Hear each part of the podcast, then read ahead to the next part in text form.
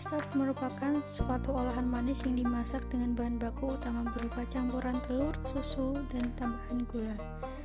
Makanan ini menjadi sangat populer dan fleksibel untuk diproses menjadi segala kudapan. Salah satu inovasi dalam bagian berbahan telur ini adalah mini tart. Bentuk makanan Sekali gigit ini pun bisa dikreasikan menjadi aneka custard tart yang lezat, seperti lima contoh berikut ini.